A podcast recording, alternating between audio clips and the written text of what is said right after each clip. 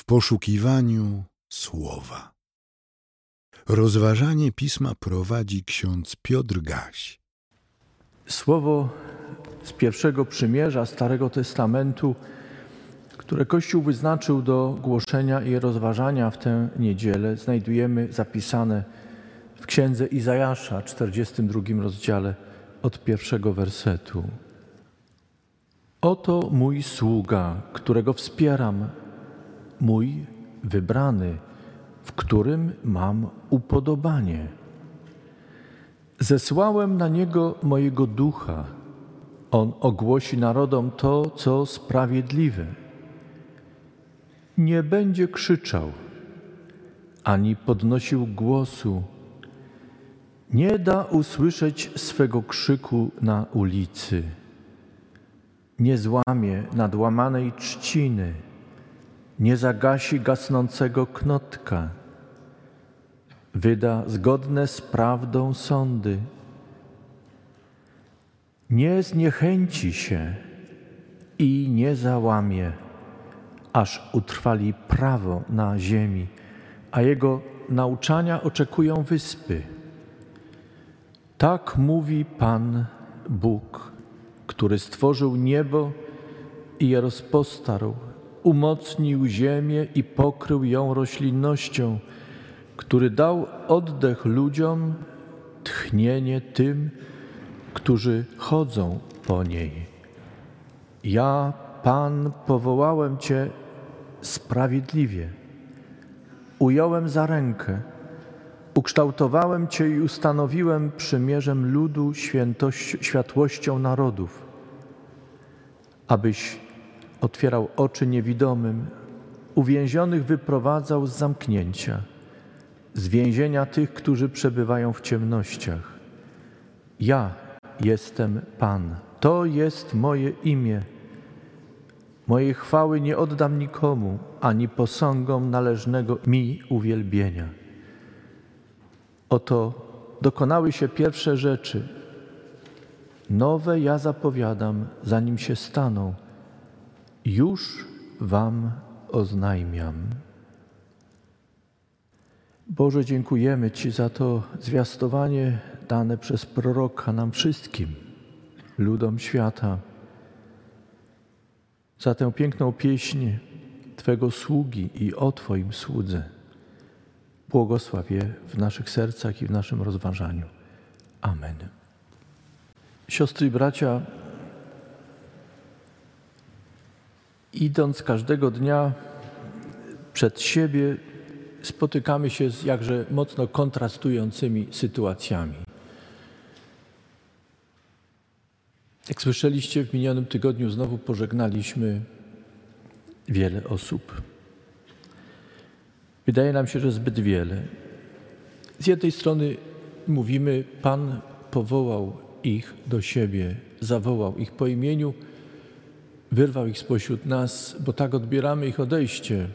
To nie jest coś, czego byśmy chcieli, życzyli sobie. To wyrwanie ich spośród nas i to boli. Wczoraj uroczystość zaślubin. Dzisiaj patrzymy na dzieci radosne, szczęśliwe. Tak mamy nadzieję przynajmniej, że jest. I robimy wszystko, co w naszej mocy, żeby były szczęśliwe. Wypowiadamy słowo wspomnienia, a po chwili śpiewamy pieśń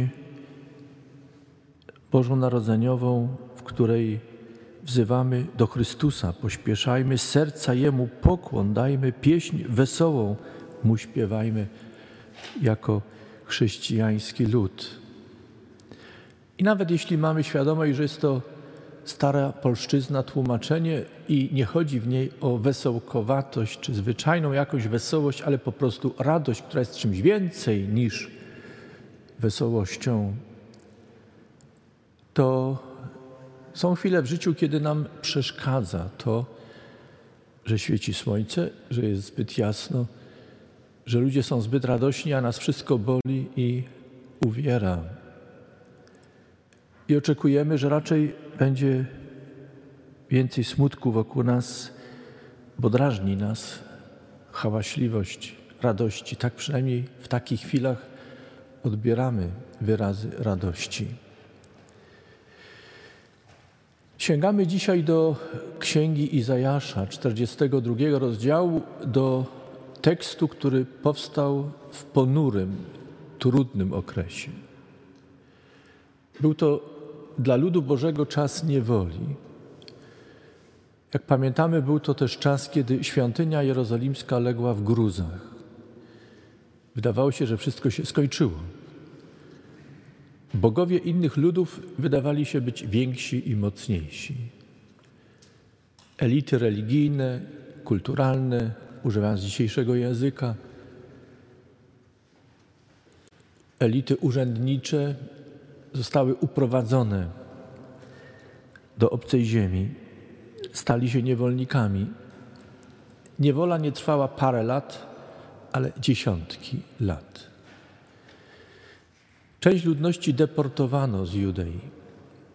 W ich miejsce przybyli inni, a jakże? Jak mówimy potocznie, przyroda nie lubi pustki. Jeśli jest pusta ziemia, leży ugorem, nikt nie zajmuje się nią, trzeba po nią sięgnąć. Obcy, często mówiący innym językiem, mający inne zwyczaje, to wszystko pogłębiało poczucie zmian, które napełniały lękiem. Pogłębiały poczucie, że świat, w którym mieszkańcy Judei byli zadomowieni, stawał się coraz bardziej obcy. Ludzie wobec siebie byli coraz bardziej obcy. Czy Bóg Abrahama, Izaka, Jakuba podniesie jeszcze kiedykolwiek swoją prawicę, jak to nazywały, określały teksty pierwszego przymierza, i wprowadzi ład i porządek, przywróci sprawy właściwemu kształtowi i nada im właściwy bieg w taki sposób, jak wyobrażali sobie to potomkowie Abrahama, Izaaka, Jakuba. Znali teksty o Mesjaszu. Znali teksty o Słudze Pana, który miał przyjść i przez którego Bóg miał dokonać wielkich rzeczy. Jak go sobie wyobrażali? Im trudniejszy czas, wydaje się, że powinien być większy przywódca. Im bardziej ponury, trudny, pełen chaosu czas, wydaje się, że potrzeba mocnej ręki, która to wszystko uchwyci, zapanuje nad tym. Na trudny czas trzeba mocnego człowieka, a nie słabego. Wielkiego przywódcę, który zwróci na siebie od razu uwagę. Jego głos powinien być silny, potężny, tak aby dotarł do krańców ziemi, by wszyscy liczyli się z nim.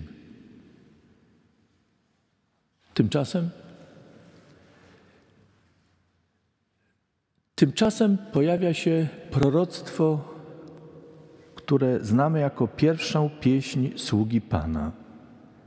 I co prawda Bóg przez proroka pięknie mówi o kimś, ale wydaje się, że jest to ktoś zupełnie niepasujący do czasu, w którym przyszło żyć ludowi Bożemu. I wydaje się, że to proroctwo jakby zupełnie rozmija się z intencjami, z pomysłami, z oczekiwaniami ludu. No bo posłuchajmy jeszcze raz. Co prawda Pan mówi: mój sługa, którego wy wspieram, jest moim wybranym. W nim mam upodobanie. Co on zrobi? Czytamy dalej. On pełen mojego ducha ogłosi narodom to, co sprawiedliwe, prawe. I teraz zadziwiające. Nie będzie krzyczał, nie podniesie głosu. Na ulicy nie będzie słychać jego krzyku. Co ciekawe,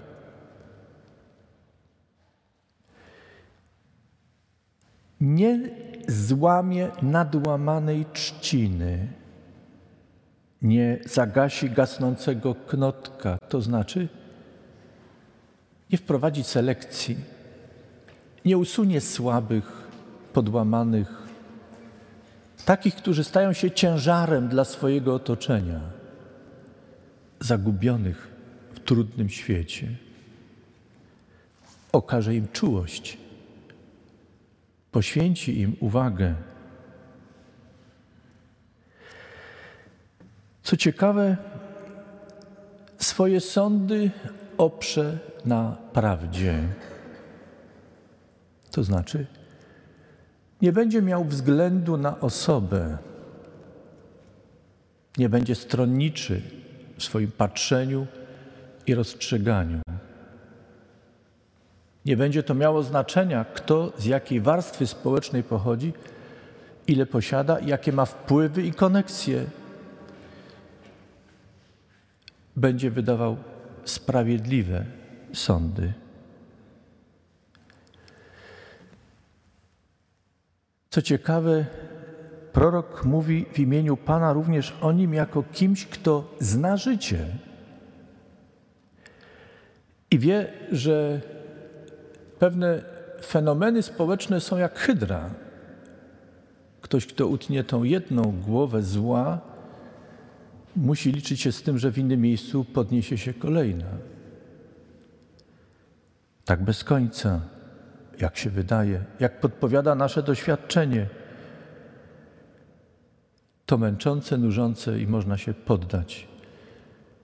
I skoro nie można tego zmienić, czasem jest pokusa do tego, by współpracować, by się poddać. Tymczasem sługa Pana nie zniechęci się, nie załamie. Przypomnę, nie będzie krzyczał, nie podniesie głosu. Nawet nie wyjdzie na ulicę, by zwrócić na siebie uwagę, by porwać za sobą. Nie spocznie, ale utrwali prawo na ziemi. A wyspy, które czekają na nową wieść, dobrą wieść, te najbardziej odległe wyspy usłyszą dobrą nowinę o nim. Tak mówi Pan. Pan, który stworzył niebo i ziemię, który dał życie światu, w którym i nam przychodzi żyć. Takiego sługę Pan postawi w tym świecie. On będzie jego znakiem. Przez niego Bóg pokaże, że jest Panem.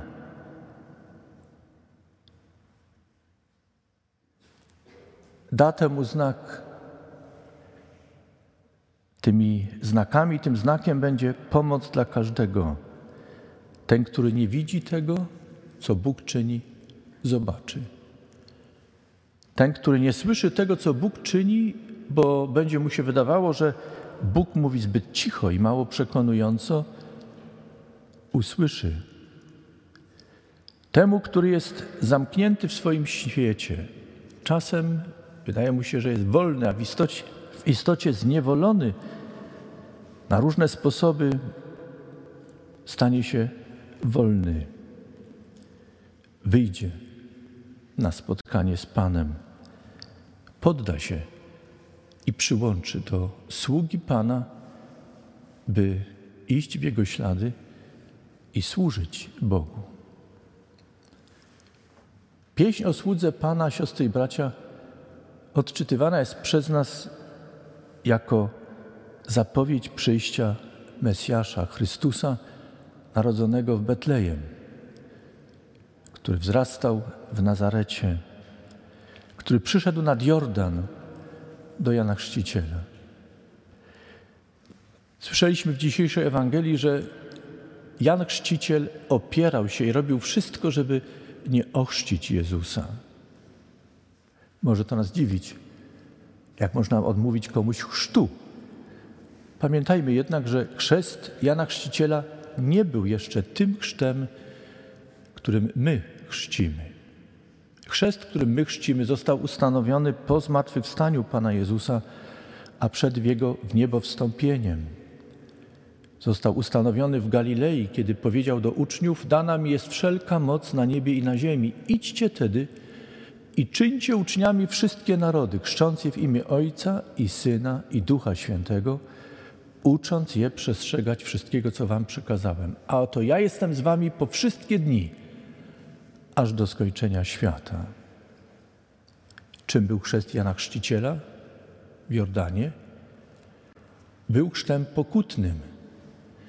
Każdy, kto usłyszał poselstwo Jana Chrzciciela do nawrócenia i przemiany, która miała być przygotowaniem na spotkanie z Mesjaszem, którego zapowiadał Jan Chrzciciel, bliskie jego przyjście, Mesjasza, ten pozwalał się ochrzcić w Jordanie. I ta czynność zanurzenia w Jordanie oznaczała utopienie wszystkiego, co złe. Wynurzenie się z wód Jordanu oznaczało rozpoczęcie nowego życia. To obraz. Biblia często używa obrazów, żeby o sprawach trudnych mówić prosto. Nie upraszczać tego, co złożone, ale też nie komplikować tego, co proste.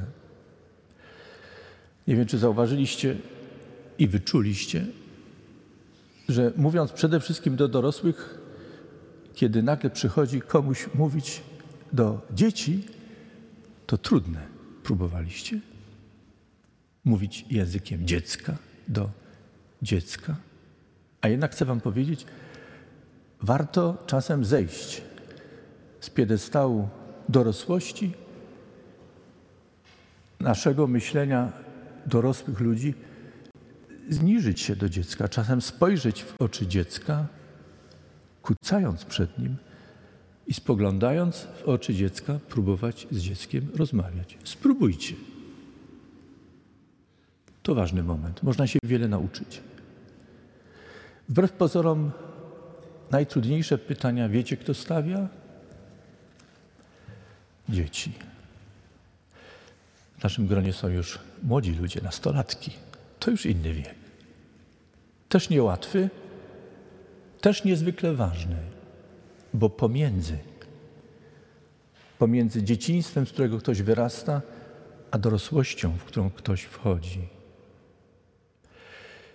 Wszyscy jesteśmy Bożymi dziećmi i Biblia używa obrazów, a Bóg przez Chrystusa zniża się do nas. Niejako kuca przed nami. On, wielki Pan i Bóg, kuca przed nami i spoglądając nam w oczy, tak jak czynił to Pan Jezus Chrystus, mówi do nas i przekonuje nas. Nie krzyczy, nie grozi, nie podnosi głosu, ale mówi o rzeczach ważnych. Słucha. Jest gotów słuchać. Nie widzicie tego? Nie widzicie, ile krzyku, ile złorzeczenia, ile niewiary uzewnętrznia się w głosach nas współczesnych, źle czujących się w świecie i w czasie, który jest nam dany. Nie słyszycie tego? Jeśli ktoś nie słyszy, to może dlatego, że sam krzyczy. Sam tyle mówi i za mało słucha, żeby wysłyszeć to, co świat mówi i jak mówi. Bóg jest cierpliwy, słucha, nasłucha się strasznych rzeczy i naogląda się strasznych rzeczy. A najbardziej jest mu przykro z tego powodu, że ten rozkrzyczany, poruszony świat wierzy w dalszym ciągu, że na trudne czasy potrzeba silnej ręki. Jeśli trzeba, przemocy. Jeśli trzeba, eliminacji wszystkich, którzy nie pasują do świata, do koncepcji, którą ktoś wymyślił, by uporządkować sprawy tego świata. Przyznajmy, sami ulegamy czasem takiej pokusie i przychodzą chwile, kiedy wstydzimy się.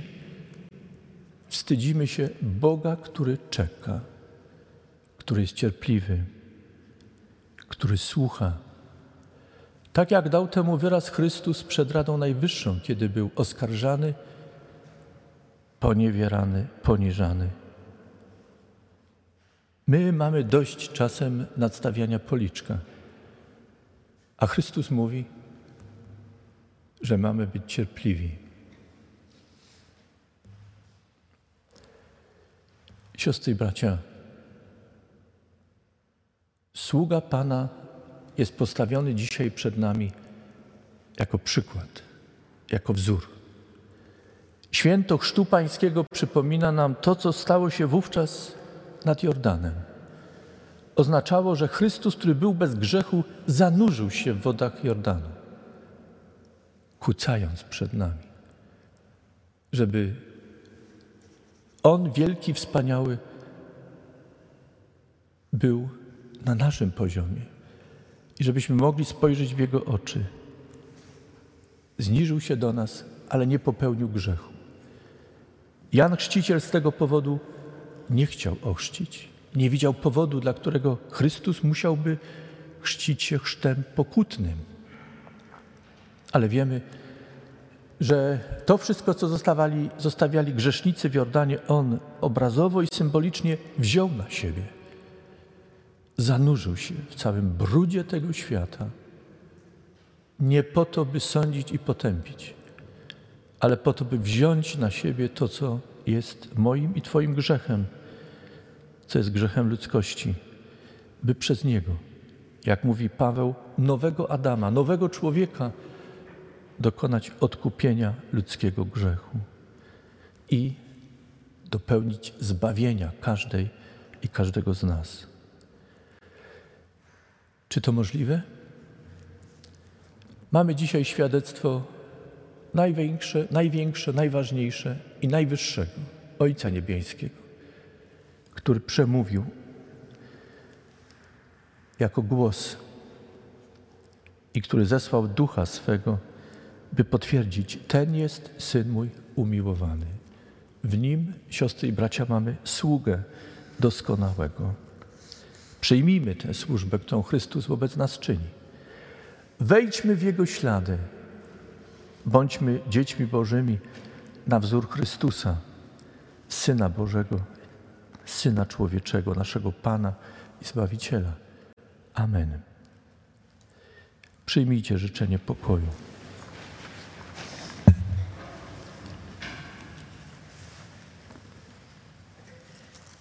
A pokój Boży, który przewyższa wszelkie zrozumienie, niechaj strzeże serc i myśli naszych w Chrystusie Jezusie, Panu i Zbawicielu naszym.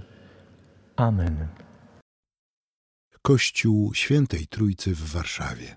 Więcej materiałów na www.trójcawaw.pl